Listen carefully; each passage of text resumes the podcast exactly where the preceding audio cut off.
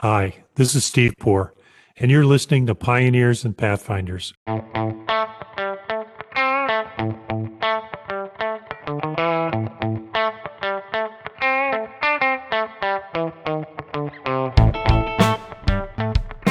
After three decades of working at the intersection of law and business, today's guest almost needs no introduction, but I'll do it anyway. Susan Hackett is currently the CEO of Legal Executive Leadership LLC. Before that, she spent 20 years as Senior Vice President and General Counsel of the ACC. While at the ACC, she presided over the creation of the Value Challenge to recognize the in house teams and outside counsel are driving value in legal spending, in addition to strategic initiatives in legal operations, pro bono, and diversity. I've known Susan for 15 years and count her among the many friends I made along my own journey. Listen in for how this self described extrovert stays stimulated and energetic and hear insights from her many years of navigating the unique mindset of lawyers. For those of you interested in following her on Twitter, you can find her at Hackett Inhouse. So, how are you? I haven't seen you for far too long. It's been forever. How, I'm good. How about yourself? I'm great, thank you. It's been how, such a wacky year that it seems, eh, you know, great being like a, you know, do I need vitamin D supplements? Yes. Yes. Um, yeah, no, I was I was thinking about you because I, I know how much you enjoy sort of meeting people and interacting, the personal interaction. How are you coping with the lack of that in this pandemic? You know, I, I have to say that was a question that was much more relevant for me when I left ACC. Because in 2011, it seems like it's now 10 years, um, I had been at the intersection of so many people and so much travel. And I was going everywhere and talking with everyone about everything imaginable. And the withdrawal for me was in that year. And I started implementing over the course of the next couple of years some tactics that have stood me in good stead as I continue working by remote because I've been working from home in my office now for this long. So, you know, you you are absolutely correct that I take energy from interaction with other people. That I'm one of those people who tends to to suck in that vibe and and and respond to it and it's hard for me to stay as focused or as energetic when I feel like I'm locked in a room and not able to talk. So some of those tactics were making sure I was going out for a walk on a regular basis just to get out of the space. Which again, don't underestimate. Well, you can't now. You're in the same boat if you've been working from home. How much just changing your your physical environment a couple of times a day can do to reset your mind a little bit. I made sure I started talking with people more regularly just because.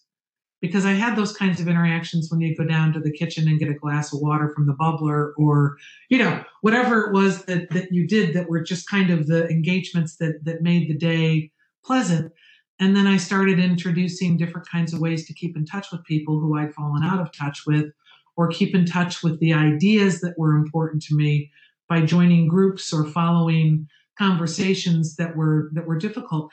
And I'm not saying I was perfect at it and I had it all lined out, but it was very mindful. You had to actually make sure you were doing it because it wasn't part of my natural workflow from the 20 some years of being in a workplace where all of that just kind of happened organically with the job. It does require a certain amount of discipline, doesn't it? Yeah. And and for me that discipline was easier to implement in a in in because it's about the things that I love to do.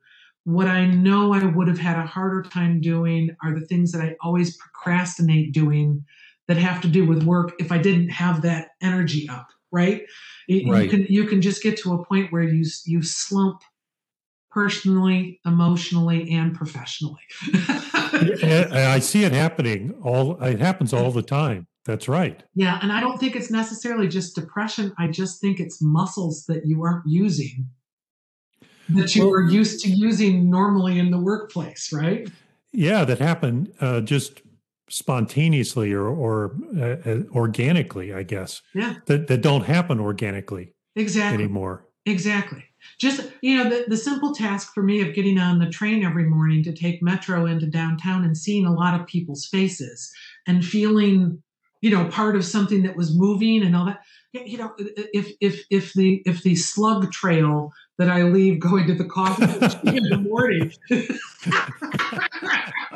is, is all you've got, you really you really do kind of miss the things that that you weren't thinking about as stimulants, but they are, especially for people who are extroverts. And I and I realize I can't therefore speak to how happy many introverts are in this pandemic. that all of us have, stopped mm. bombarding them with all of these things that are important for us to do in order for us to to focus and take energy. But I, you know, I, I I guess one of the things that has been one of the standards for me of this last year was my excitement over things like Zoom, where not only did I get to interact with people, but I got to see their faces and I got to feel like it was a, a more personal connection. And I'd have my friends and colleagues all this year saying, Oh, another Zoom call. I can't stand it. And I'd be like, Yay, another Zoom call. This is, this is terrific. I get to see people again. And for me, it was just the opposite. I, I, I get what they're saying. I know they can drain you. And I do think there is an equation that for every one hour of time invested in a Zoom call, you probably exert three hours of energy erg. you know, the, That's right. It is it is more tiring, but it's critical to be able to keep in touch with people in a more um, connected way than than email and texting and all that kind of stuff allows. Yeah, and are you finding because you're doing this so consciously, are you finding that you're able to connect with some people a little bit better yeah than you otherwise would have because it's because it's a virtual yeah, world. yeah. And so where i would normally be in a position or in a role previously where i was leading groups i joined more groups in the last year because other folks were starting to create them the, the, the, the onus was off of me to be the originator of all of those things because everybody was moving into the environment that i had spent the last nine years working in which is that remote work I right. don't have the the office and all those natural things that happen when you're out in groups of people or when you're in the the kind of position where you are literally uh, a jack of all trades you're working across so many different topics and issues at a time that it gave you that mental stimulation and when you you know when you get into your office and you realize it's just the piece of work in front of you that you have to get done today and and while you've always said i wish i had time to focus on this. Now you've got it. There's no excuse now. It's the original careful what you wish for. yeah. So all that's been all that's what? been good.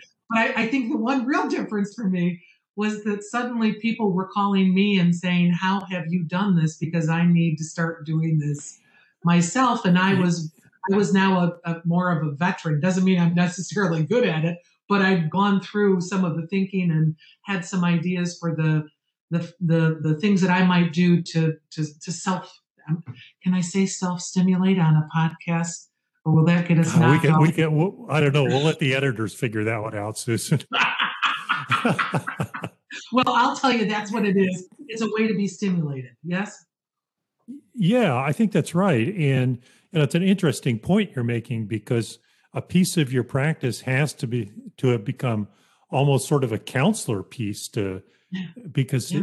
I, I, you know i have a number of uh, less senior lawyers at the firm that i sort of mentor or sponsor and they talk about we talk about this specific issue yeah. and the need to show empathy and the need to move out of the strict bounds of business with your with your clients and your contacts and your friends yeah. to share ideas and to share thoughts about how you cope and how you adjust this new world. So I'm, I'm not surprised people are leaning on you for that kind of advice. Well, and it's been interesting because it is more of a coaching kind of a role in that sense. But I I, I will say that a lot of people have talked about um, this, this this environment creating um, what was at least for them close to feeling like depression.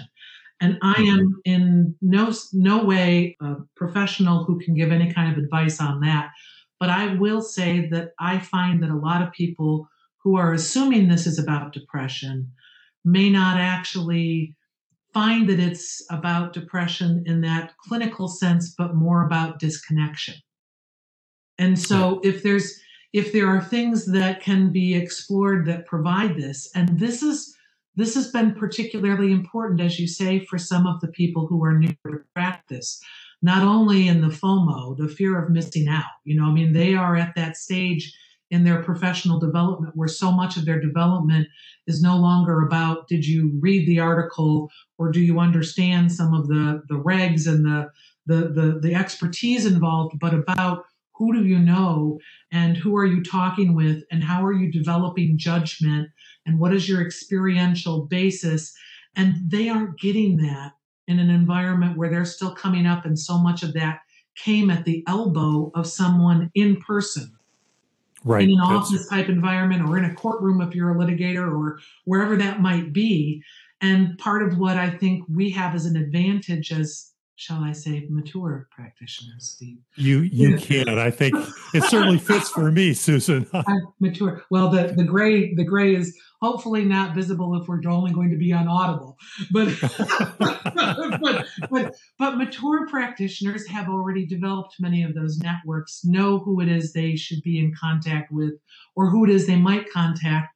Don't feel as as much of a disincentive or a compunction about dialing someone up who they may or may That's not right. know very well and saying, "Hey, you know, I was working on this thing and I was recommended to you for for a second or third year lawyer." That's a traumatic conversation. They almost, like, it's, it's hard enough to do it in person. Right.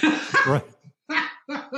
the worst thing that happens is I don't get them to pick up the phone or they cut me off and say, I don't have time for this. And I got to tell you, while they may not pick up the phone the first time, no one ever says, I don't have time to talk to you about this. No, that's right. That's right. So, You know- so getting people the ideas of where they could find folks and making connections. I have a standard email format that I look at that says in the subject line, if it was you calling me to say, "Gee, Susan, I'm looking for some way I can keep up with what's going on in uh, I don't know whatever the topic, professional regulation," and I know someone who does that. My standard subject line in the email is Steve. Meet Sandy. Sandy, meet Steve. And then in the email, I say, Dear Sandy and Steve, you are two people who really should know each other. And I'm, call- you know, I'm ready to introduce you because Steve is working on this and Sandy knows that. And you're like chocolate and peanut butter. You know, you're great apart, but you're perfect together. So you guys should really, you know, talk on offline and and and maybe you can give my good friend Steve a hand, Sandy. And and that's that that email always works. It's amazing, isn't it? Well, it's also sad because this is this is what a profession actually is. It's not a, a series of regulatory codes. It's not what's in your law school course books. It's not what's in the the brief you learn to draft or the first memos you write or the time spent in the library or the the transactions that you start to work on. It's about people collegially sharing the same practice and interest and and faith in a in the profession and in our system if you will and and being willing to not only help each other but to look at the way they work as an all boats rise conversation at all times we can talk about competition between lawyers and law firms and we can talk about dysfunctional relationships between inside and outside counsel and we can talk about all the things that are wrong and i'm sure we will because there's time left in the podcast. But the part of a conversation should start with the hey we're all hanging in this together. You know this if we don't have a profession that's based on collegiality and and and that we are all part of an, an association of like-minded people who believe in doing the right things then we might as well give it up that's the that's the best part of what we do No, I think that's right. And you know, I, I I come at it. I get asked a lot of questions about the impact of technology in in the profession, Yeah. and the the point I make is the one you're making, which is you're looking at it the wrong way, because there's the, what's important about being in the profession is the human dynamics, the empathy, the collegiality, the interpersonal connections. Computers are not going to replace that. Certainly not in my lifetime, and not in the lifetime of anybody practicing now. And those are the skills you ought to work on and develop Technology is just a tool to how you accomplish tasks more efficiently and more well, effectively. And that's the point. That's it's the way that you make more space and time for you to engage in exactly that.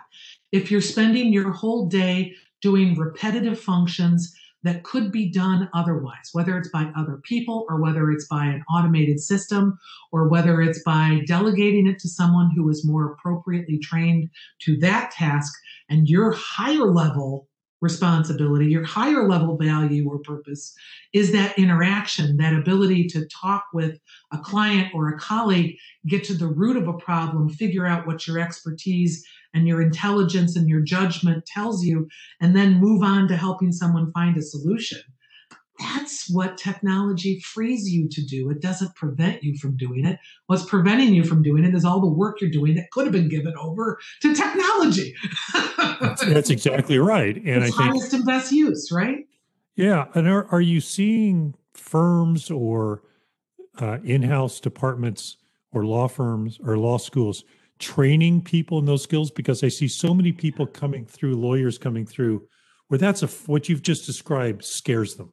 Yeah, it, it's and, and they just they want to stay in their bubble of how they've done work all the time because moving to this higher level human connection is hard and i don't i've never figured out if it's a training issue if it's a selection issue of who goes in to become a lawyer or or why that's so difficult for some people but some people find it very hard to do. Yeah I, I, think there's a whole lot of factors involved and there may be different answers for different people but what i'd suggest to you after spending a lot of time this year and then previous years for instance teaching law school classes and I don't know if you ever have the privilege of doing that, but I, anybody, yes, anybody who gets a chance to do that really should because those kids are terrifying I, it's, I it's really interesting, isn't it? Yeah. I, I, can stand in front of a group of managing partners of the AmLaw 50, or I can stand in front of a group of CLOs of the Fortune 100, and I am far more confident of what I'm doing than when I'm standing in front of a class of law students, whether it's virtual or real time, and they say, But why do they do that? Um, or, or other or other similar questions that are just like impossible to answer because they're right. You know, we're we're so crazy the way we we deliver our services most of the time. They they will they will erase any doubt in your mind about whether or not that group of people when i call them kids that's not fair there are there are also mature students who are involved people who are entering the practice is what we should be talking about they are excited about this they, they may not know how. They certainly aren't getting the training in most law schools. The classes that are out there in those few law schools that are starting to open their curriculum to include them are like only for one term, you know, once a week or twice a week classes. Right. They they aren't part of the ABA accredited law school curriculum, which sucks up like 95% of the class time that a student has in at least US law schools over the three years they're in school.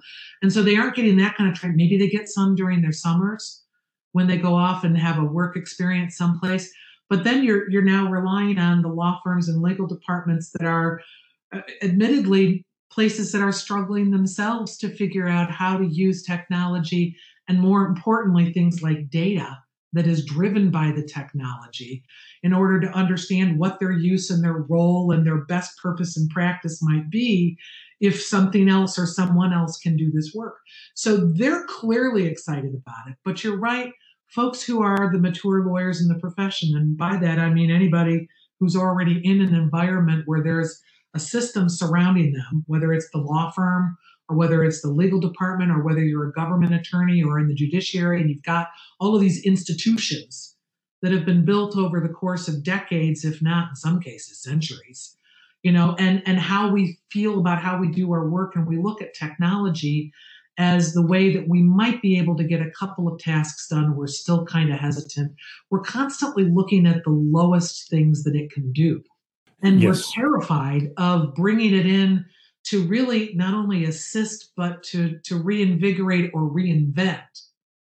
The higher level things we do i don't think it will ever replace lawyers and it's not because it's not capable. It's because what we offer is about that kind of relationship. It's about trust. It's about applying judgment and experience to situations. You know that will go into uh, the mix with things like data analytics and things like technology that can automate process. But that doesn't replace us. It makes us more valuable if only we get ourselves to the point where we can stop doing the work that's not so valuable. Well, I think that I think that's right. I mean, technology can augment the power of people. It's not going to replace it. And I saw a quote somewhere, and I, I can't remember who to attribute this to, but the quote went something like what you just said, which is if you think technology is going to replace lawyers, you don't understand what lawyers do. Right. And, and it's the point. And that goes for lawyers as well. You know, it does indeed. What lawyers should be doing, maybe, is the way to say it. Because what they should be doing we look at what clients need. If you do any kind of a needs assessment with, for instance, a corporate client, I'm I'm more in the corporate realm than I am in other kinds of legal representation realms. But if you look at a needs assessment of what clients need, they need problems solved, and those problems are inevitably business problems. And you know that my favorite saying is that clients don't have legal problems; they have business problems, right? I, I mean, know that. So when you go into that environment and you talk with them about what they want, they want people who are thinking at the highest level. They want people who understand not only the fact that their business is becoming digital, for instance, but that the, the method by which they perform their work in the company is increasingly digital. And here are these people in the legal department with Redwelds and pads of paper and pens trying to figure out how to avoid technology or only use it for tasks that were, you know, automated 30 years ago in every right. other business environment and we're still trying we're still calling it innovation to figure out how to use a database in legal practice. I mean uh, come yes on. we are. That, that's are. not innovation. People talk about what we're looking at with the, the the changes that are going on in the profession and what's coming for the future. And it's not about stuff that had to do with innovation. We're not we're not inventing technology. That's not our role our role is how to figure out how to better harness it so we can spend more time solving client problems, doing what we do, which is really smart thinking and advising and trusted counseling. That's right. So when you get, let's go back to the law students for just one minute, yeah. one minute for all we're talking about. Because uh, I get this question whenever I do law school classes where I'm talking about technology or process management or all the all the similar kind of things that you talk about. And the question I get is, okay, this is all cool. We like it. We're excited. We're going to go work for an in-house legal department or a law firm, and we're going into that system you just described, that institution we just described, and we're coming in at the lower rung. Yeah. What do we do? Yeah. Yeah. And that's that's such a hard um, well, you know, my answer is that they need to think carefully about where they're going and what their their goals are because if they're looking at a firm or at a any kind of a workplace where they are going in um, with expectations that they'll have the chance to deploy these kinds of, of systems and to explore them and to become more expert in using them, but they're talking to a firm that really doesn't do any of that then they, they may wish to rethink. And that doesn't mean that they shouldn't go into legal practice, but it may mean that they wish to add other kinds of potential employers to their prospectus, like law companies or legal tech companies. I think the big concern for most law school students that I talk to is they're concerned that they won't be able to learn the law first as their grounding unless they go to a law firm, and that they will therefore never get a job as a more um, with more traditional lawyering opportunities if they haven't had those first second third fourth fifth year experiences where someone's trained them in this highly legal environment do you think um, that's I'm true? I'm not sure that's going to be the practice model for the future, but they're correct in saying for the present that that's going to be hard, right? Yeah, I think that's right. That's not their that's not their role. No. They've got all kinds of issues in terms of budgets and time and law departments are constrained. It's not realistic. well, here, here, are the, here are the keys though to this is that I, I think there are fewer and fewer law firms that are teaching now too. It used to be the standard that partners at a certain level spent a significant amount of their time and made their investment in the firm in helping to make sure they were shaping the next generation of partners and that means associates, right? That mm-hmm. means people yes. coming up the ladder. And now, as the business model is is is is exercised, you see more and more firms in which senior partners are busy all day billing for themselves. They're not interested in sharing their work. They're not interested in sharing their time. A lot of firms that had very traditional training systems have kind of given them up. They may still have them for the summer associate rotation, you know, uh, cruise uh, that they that they do where you know the students come in and they spend time rotating from department to department and they're being courted and they're being uh, given an, a, a demonstration of what the firm looks like.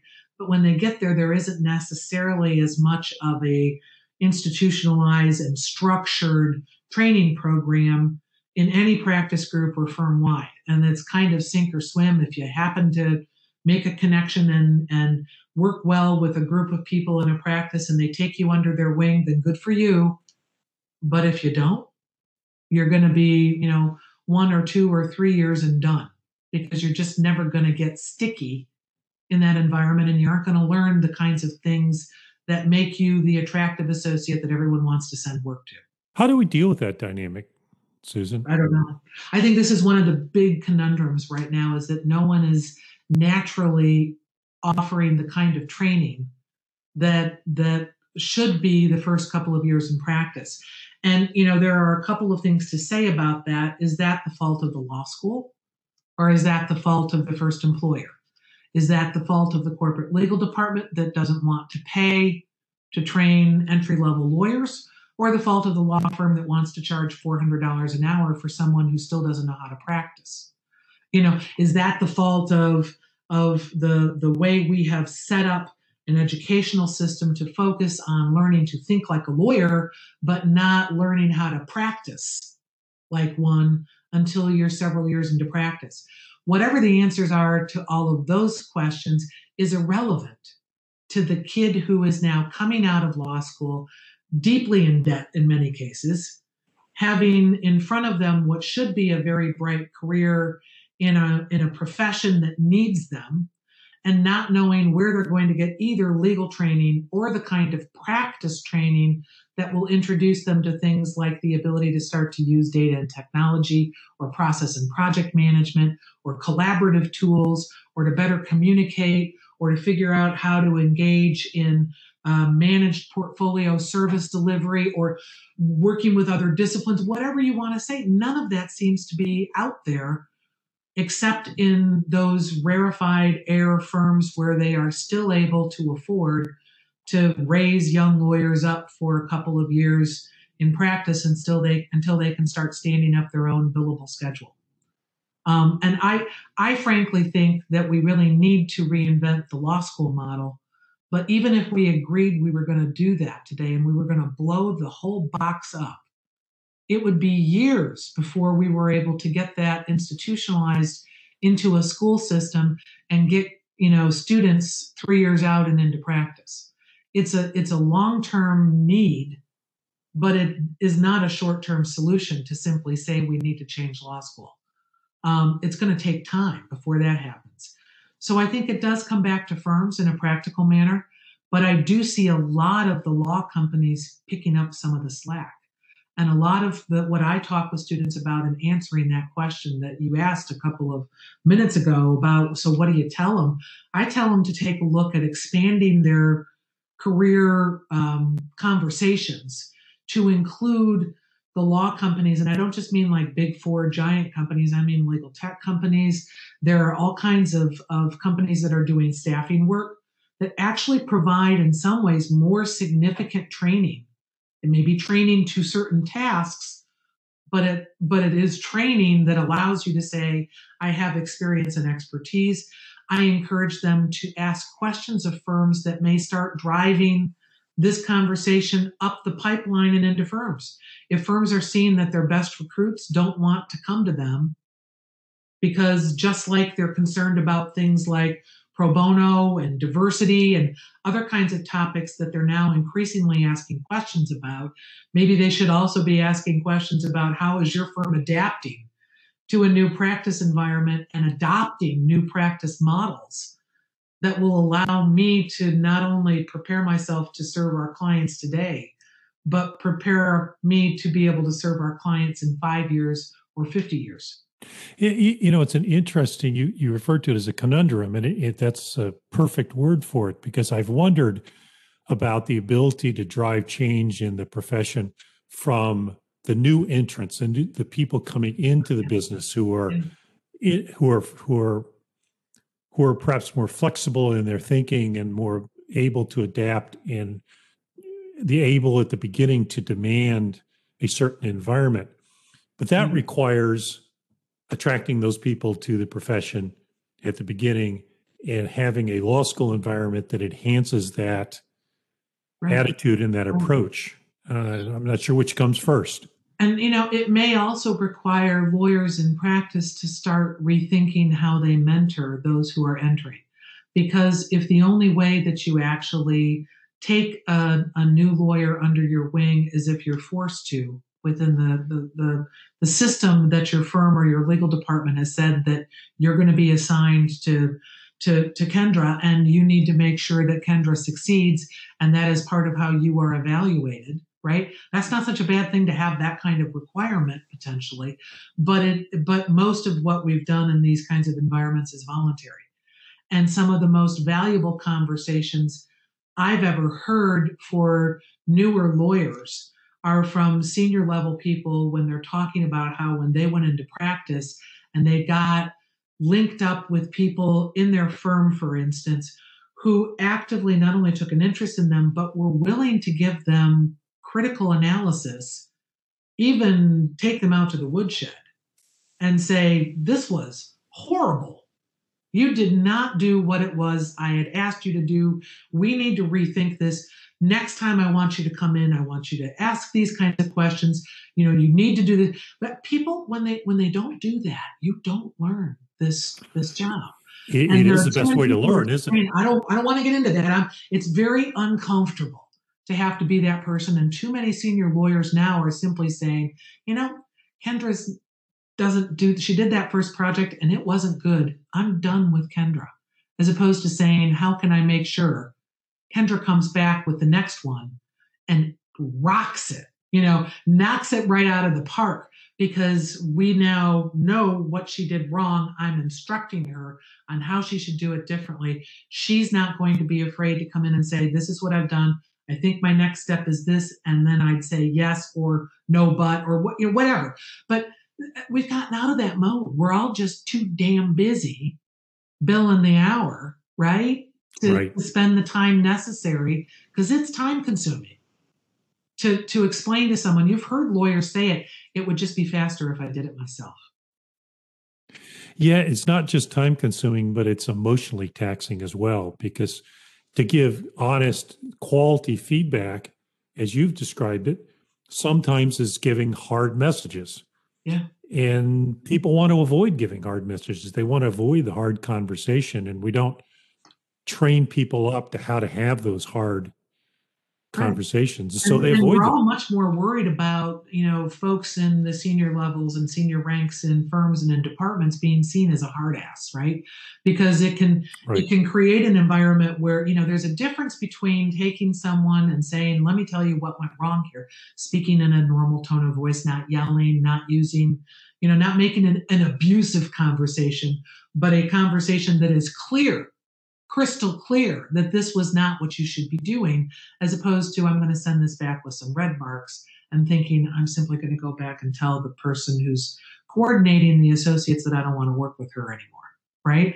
Um, and so I, I guess one of the things that has really become clear to me as a as an alternative that the U.S. system has never really run on this on this method is I've got a, a niece who is living overseas. And so she's going to law school now.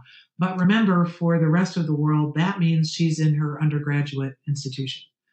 Right. Law school, where she's going to school in Scotland, is not a, a three year graduate school, it's your four year degree in college. And I'm not suggesting that there isn't a point to having law school be a graduate level course what I'm suggesting is that there is an expectation that when she graduates with her four year degree that she will do something that is the equivalent of articling for a couple of years, where it is natural in the course of her articling to not only receive a lot of critical attention to your work and a lot of training, but to assume you're not being built at that level, to assume that there is, you're not supposed to walk in on your first day magically transformed from the date of your graduation from law school into a fully functioning, practicing lawyer who knows all the ropes. You know, yeah, yeah. Yeah, you know, I've all I've often wondered, and I know the economics of the law school business don't allow for it, but whether that third year of law school is better spent as sort of a two-year trainee program, as you're yeah. describing it over in yeah. Scotland or, or England, where you're not paying the full freight for a year of law school. You're not getting paid at a full lawyer either. Right. But you're but you're learning the trade. And that's the assumption all the way around, as opposed to this I have to be fully operational as a as a fully formed lawyer sprung from the brow of a law school. And, I, and that's just that's just nuts. The canadians do articling the australians do art pretty much every common law jurisdiction in the world except us. Does right. that and most of, of europe does it. I, I i'm not suggesting they're right but when i spoke gosh it must be at least 15 years ago to a one of the uh, annual conferences of the American Association of Law Schools. And this was back when we were all kind of starting this conversation about what the future of legal practice would look like and the value movement and all that kind of stuff. And I made a, a rather radical proposal that I actually called Blowing Up the Box and did a presentation that was a keynote presentation about how law school, if we were without any I, said, look, I'm not in any way judging what goes on now or whether it's right or wrong. But if we all walked into this room and there was no such thing as law school, knowing what we know now about what works and what we need and what's happening in the profession, how would we build law school to generate the kind of academic experience and preparation to practice that would be potentially more connected to what it is that students who are going out into the world as lawyers are going to be experiencing. And I made a proposal that said your first year would be the kinds of things that the ABA accredited schools are supposed to do that are the, you know, the required courses. And your second year would be spent collaborating with other students in doing projects that were around solving client problems, not reading case law, right? But that were about how you because so much of what it is that lawyers do at least in corporate practice now is not about litigation per se. It's more about advising and counseling and compliance and and negotiation and pre-litigation. How do we not go to how many cases actually go to court? I mean like this many right? Very very few. Your your goal is right. you know a settlement before you you know you you you get to that stage so the second year would be spent solving problems and such with other students. And then the third year would be spent with kids out on assignment in a variety of different kinds of workplaces where they would be required to take that practical training that interested them in that second year, what kinds of things they like to do, and practice it for a while someplace and be graded on it, get feedback on it, still in a school environment. And the, the audience How'd that go over there, Susan? Yeah, it was a rather chilly reception. I can imagine. you know, and I, they love that, didn't they? Yeah, don't do business the way you're doing it, doing yeah, it differently. It was, you know, I was hoping that I'd at least see a couple of eyes get a little bit teary and maybe some people lean forward, but there was an awful lot of them crossing my arms over my chest and leaning back in my chair, you know, because uh, what we really have is a, an environment where uh, the academic community is tenured in teaching what it is they know. And you can't say to the guy who's been teaching evidence for the last 25 years, I'd like you to teach legal tech this month. Um, no, you cannot. And, and and there's there's that level on the talent issue, but there's also the question about what it is that we have so deeply invested in that we believe is important about being a lawyer and therefore what it is that we put into the law school curriculum. And I think there's a shift in what we think is important, but there's not a shift in the law school. No, they're very they're very change resistant. But that that uh, chilly reception, you know, you you've been in front of this change movement for a long time. Yeah, it's not the first time you've had that chilly reception. Let's be I honest. I to take it personally in about 2006 or seven when we first started, you know, chatting about the concepts, and then when we rolled out the challenge in 2008 or nine at ACC. I'm talking about the ACC Value Challenge. Right. You know, they're, they're well, and I gotta say, the the the reception is still chilly. It's just a lot more modulated now. Um, it is getting better. There are more and more people who recognize the need. So now the chilliness is, you're asking me to do what, as opposed to that doesn't make any sense, right? I mean, right. I think everybody gets the value proposition now. I think everybody understands what it is that's changing and what they need to do. Now we're in the behavior change part of it which is really difficult because what you're saying to people is that what you've done very successfully for the last however long you've done it five years, 25 years, 40 years and that's earned you a great living and brought you all kinds of professional satisfaction and fame isn't really what you might be doing in the future. We don't really know exactly what you might be doing in the future. And let's go on an exploratory mission to figure that out. And people kind of look at you and go, I don't think so. Don't think so. No, that's not going to happen. well, I, I was interested in your reaction. Uh, there's there was the Bloomberg article. I think you tweeted it uh, back in December or retweeted it, and it talked about. It gave some numbers around the tools and techniques that it was a combination of law departments and law firms. I don't know the precise number in the mixture. Yeah.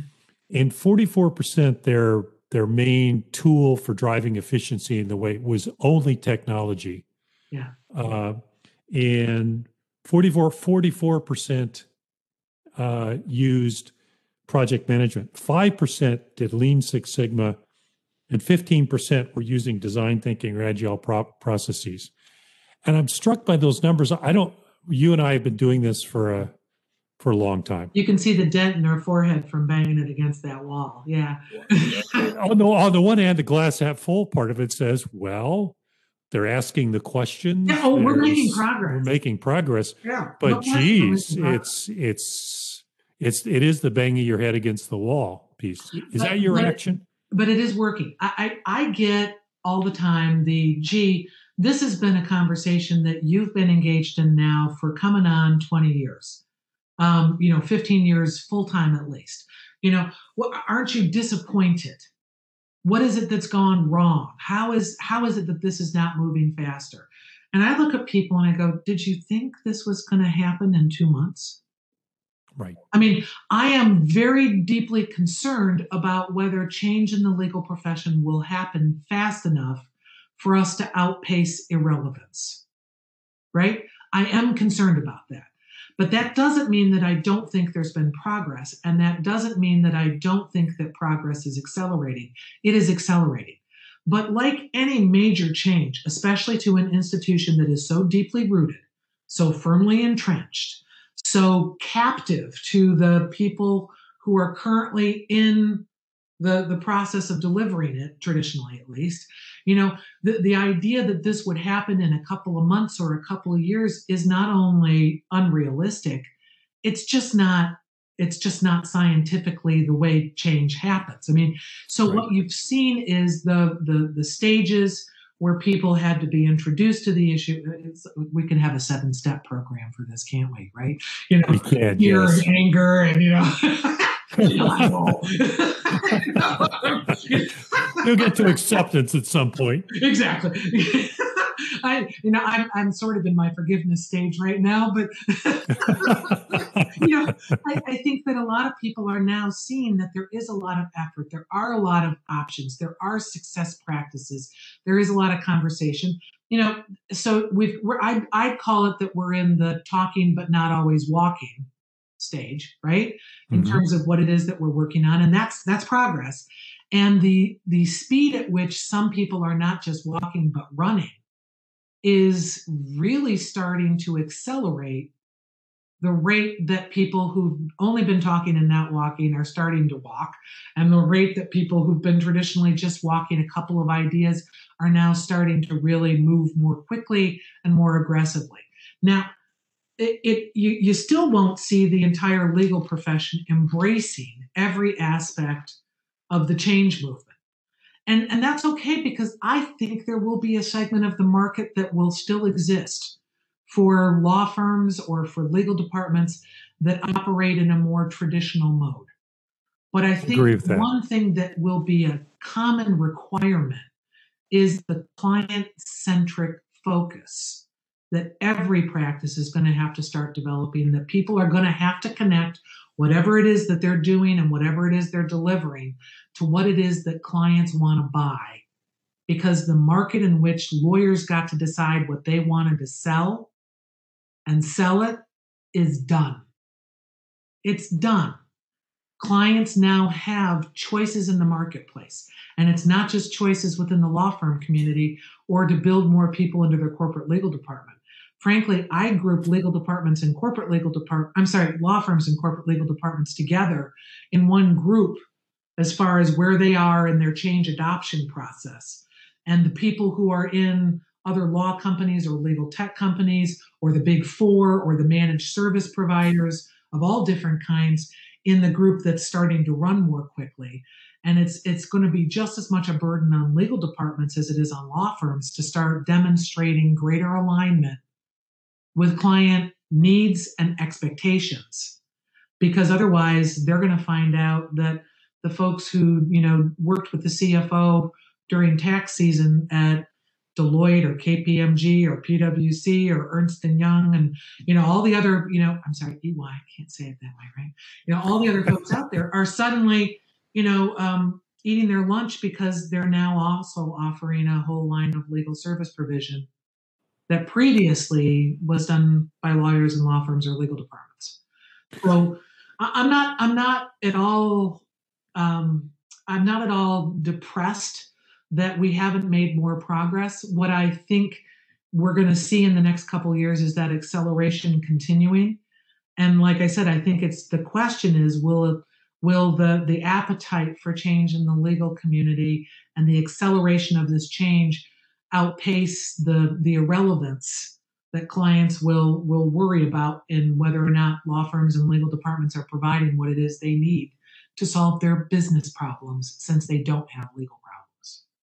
Right. And I, I know we're running out of time, yeah. but one last sort of question based on that. Do you think the last year, the pandemic has has accelerated the change process you're talking about? And if so, do you think that accelerant is a sticky process? I, you know, I really do think it has accelerated it, but not just because there's somehow a wild movement to remote work and the technologies necessary. What what accelerates it is the the the, the people were forced into the pool of having to try things they hadn't tried before. And guess what? No one died. You know, no one no one lost clients. Indeed, a vast number of firms had a better year last year than they had ever. A large number of legal departments are more active and busy and growing than ever. While there are clearly folks who, during the last year in the legal profession, suffered all kinds of economic consequence, the result of having to go to remote meant that a lot of people had to try practicing in different ways than they were used to and they found out that they were a little bit more resilient than they thought. So maybe when they come back, whether it's to their office environment or their or to reopenings, which will create hybrid environments, or they stay at home working, they'll be more likely to be willing to say, eh, man, what's the worst thing that can happen? We'll give let's give that a try. There were things that I learned in this process that worked far more effectively or efficiently than before. There were things that were identified to me as gaps or problems in how we work that I now have a new way of thinking about, right? And and that I'm now going to look for better solutions and new ways to solve. So I think that it was an accelerant and I think it will be sticky. And I I I really hope that therefore for the future people are more open because like I say I think right now the only real impediment for most lawyers is not a lack of practices or a lack of resources or a lack of options. It's the behavioral issues that make it really hard. And there are legitimate reasons that it's really hard. but Right. they're the behavioral reasons that make it really hard for people to say, I'm going to stop doing what I've always done and try doing it in a different way, or even rethinking entirely how we should transform everything we do to do different stuff that's now more valuable to our clients. Right. Well, let's. It'll be interesting to see, won't it? I can't wait. I can't either. We'll hang out again and do this in the future and see how how how good we were at predicting. Absolutely. We'll we'll save this. Uh, we'll save the video as well. There you go. Um, be, before before we uh, conclude, you want to give us uh, just a couple of seconds, couple of minutes on the in-house focus series you're bringing out because it looks fascinating. And oh, this this new series.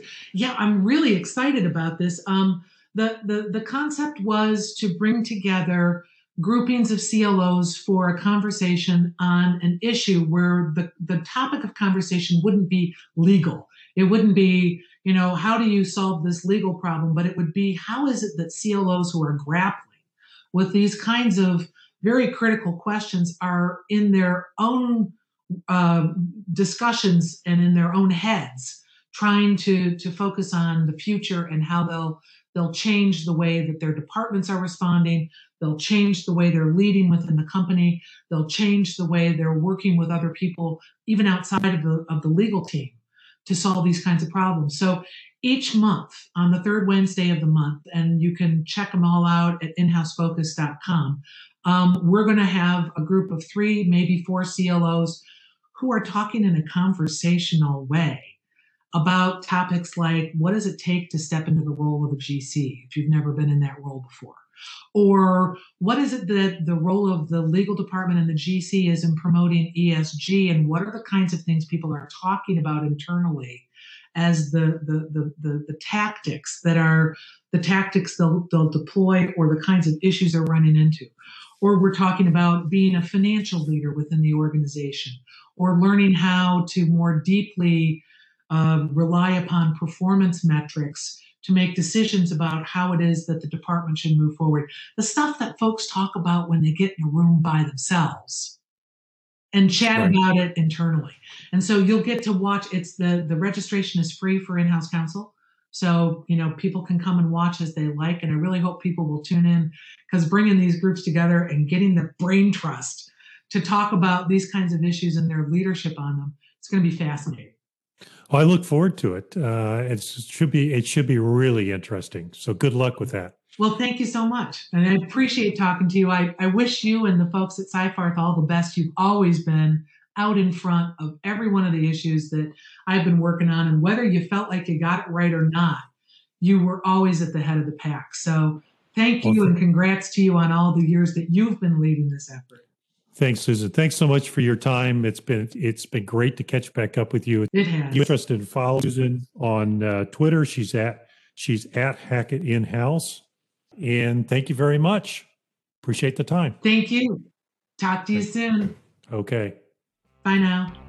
Thanks for listening to Pioneers and Pathfinders. Be sure to visit thepioneerpodcast.com for show notes and more episodes. And don't forget to subscribe to our podcast on your favorite platform.